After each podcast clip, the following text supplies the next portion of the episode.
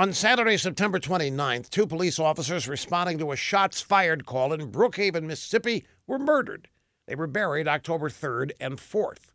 On October 5th, Brookhaven High School held a home football game in their grieving town.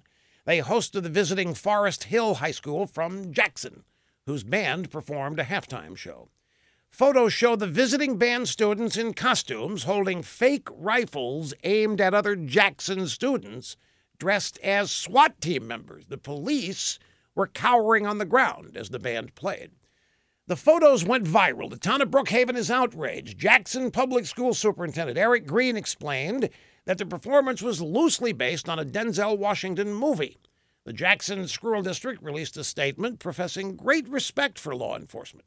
They apologized for the insensitive performance. The band director has been placed on leave.